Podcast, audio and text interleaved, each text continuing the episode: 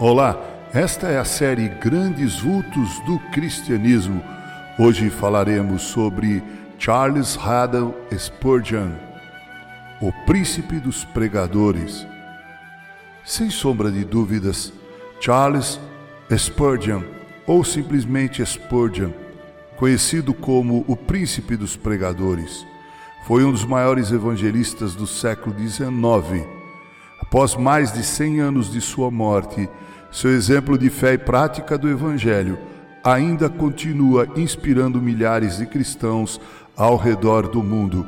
Seu sentimento e amor pelas Escrituras, manifesto por meio de suas obras e de sua vida, tem sido referência no contexto dos cursos teológicos de nossa época. Primogênito entre 16 irmãos, Spurgeon nasceu em 19 de junho de 1834 em Kelvedon, Inglaterra. Devido a dificuldades financeiras de seus pais, passou parte de sua infância com seus avós paternos que o iniciaram na fé cristã. Posteriormente, voltou a morar com os pais em Colchester. Era precocemente notável, leu muitos livros, entre eles O Peregrino de John Bunyan, obra que marcou profundamente sua vida. Ainda na infância ouviu uma palavra que foi confirmada posteriormente durante seus anos de ministério. Abre aspas. Este menino pregará evangelho a grandes multidões. Fecha aspas. Spurgeon buscava um relacionamento genuíno com Cristo. Por isso, dos 14 aos 16 anos, passou por uma crise a respeito de sua salvação. A convicção de pecado perturbava sua alma. Por seis meses ele visitou igrejas, orou e lutou contra a condenação que sentia. Certo dia, devido a uma nevasca, deteve-se em uma congregação onde ouviu um simples sapateiro levantar-se e ler: Olhai para mim e sede salvos. Isaías 45, 22. O pregador repetia a passagem e dizia: Olhai para mim e não para vocês mesmos. Olhai para mim pendurado na cruz. Olhai para mim morto e sepultado. Em seguida, fixando os olhos em Spurgeon, disse: Moço, olhe para Jesus, olhe agora. Spurgeon olhou para Jesus com fé e arrependimento e foi salvo. Por toda a sua vida jamais deixou de olhar para seu Senhor e Salvador. Após sua conversão, foi batizado e começou a distribuir panfletos e a ensinar crianças na escola dominical em Newmarket. Aos 16 anos, pregou seu primeiro sermão em Terversham e, aos 18, recebeu a incumbência de pastorear uma pequena congregação na cidade de Water Beach. Aos 20 anos já havia pregado mais de 600 mensagens e fora convidado a pastorear a igreja de New Park Street, na região metropolitana de Londres. Convicto de que era a vontade de Deus para sua vida, aceitou o desafio e passou a liderar um suntuoso templo de 1.200 lugares que contava com um pouco mais de 100 pessoas frequentando os cultos. Entretanto, a popularidade de Spurgeon imediatamente tornou necessária a ampliação do prédio para acomodar os fiéis que ali se reuniam. Mesmo após uma reforma, poucos meses depois, o espaço tornou-se insuficiente, pois multidões ajuntavam-se para ouvi-lo, ao ponto de muitos não conseguirem entrar no templo. Assim, ousadamente, Spurgeon decidiu mudar a igreja para um lugar com acomodação para 12 mil pessoas. No culto de inauguração do grande tabernáculo metropolitano em 18 de março de 1861, houve participação de 10 mil pessoas. Spurgeon causou muita agitação em Londres. Sua pregação brotou como um manancial no deserto espiritual em que viviam a Inglaterra e outros lugares da Europa naquele tempo. Muitos foram os que beberam dessa fonte aberta por meio da palavra da verdade. Isso causou desconforto a outros religiosos. Alguns o criticavam pelo seu estilo de pregação, enquanto outros o elogiavam. Alguns chegaram a publicar em jornais que duvidavam da conversão de Spurgeon.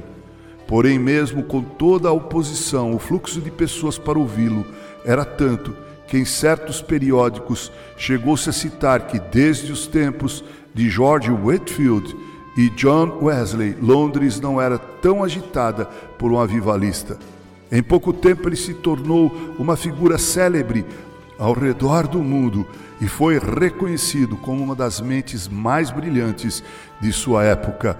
Era convidado para ensinar em vários países, pregando uma média de 8 a 12 mensagens por semana.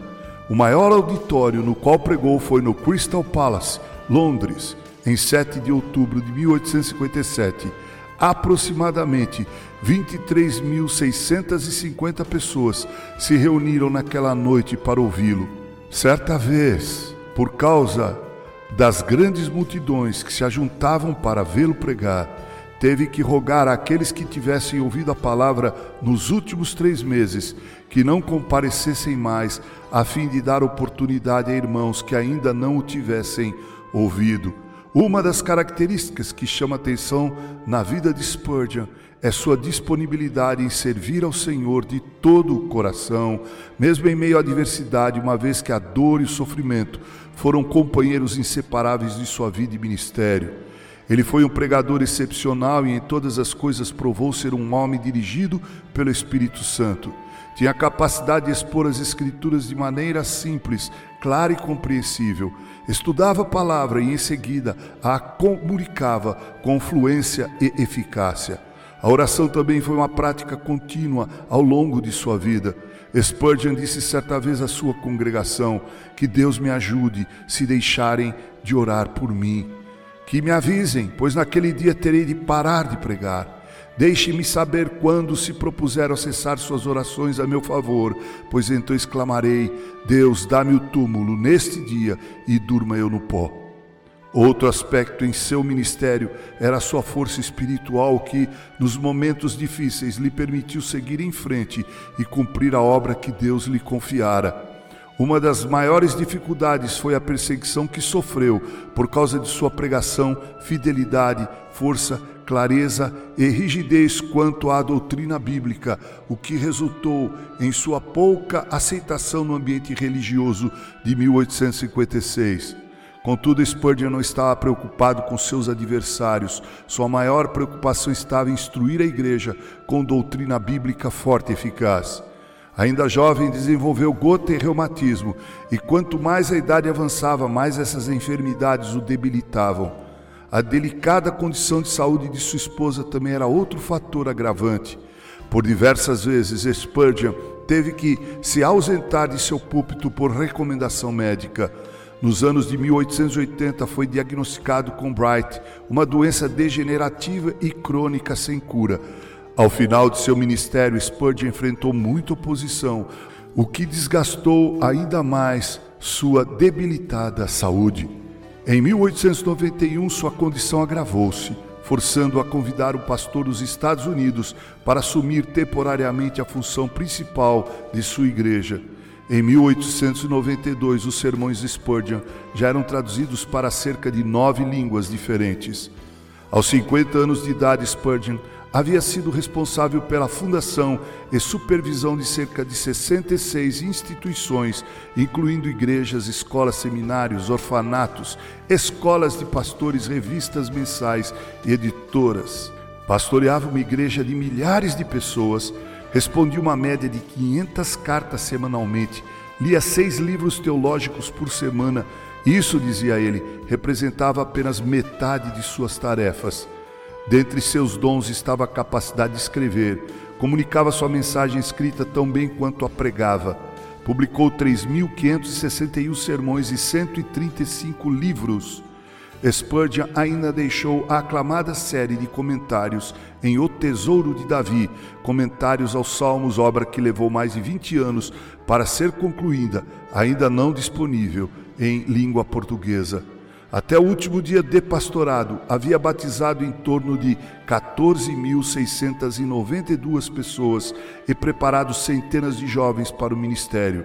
Foi casado com Susana Thompson, seu amor e inspiração, e teve dois filhos, os gêmeos não idênticos, Thomas e Charles. Em 7 de junho de 1891, ensinou pela última vez. Suas últimas palavras no leito de morte foram dirigidas à sua esposa. Abre aspas. Ó oh, querida, tenho desfrutado de um tempo muito glorioso com meu Senhor. Ela então exclamou: Ó oh, bendito Senhor Jesus, eu te agradeço pelo tesouro que me emprestaste no decurso desses anos. Spurgeon adormeceu em Menton, França, em 31 de janeiro de 1892, aos 57 anos. Seu corpo foi transportado para a Inglaterra. Na ocasião de seu funeral, 11 de fevereiro de 1892, Muitos cortejos e cultos foram organizados em Londres. Seis mil pessoas assistiram ao culto memorial. Em seu caixão, uma Bíblia estava aberta no texto de sua conversão. Olhai para mim e sede salvos. Em seu simples túmulo estão gravadas as palavras: Aqui jaz o corpo de Charles Haddon Spurgeon, esperando o aparecimento do seu Senhor e Salvador, Jesus Cristo. Locução: Reverendo Mauro Sérgio Aiello.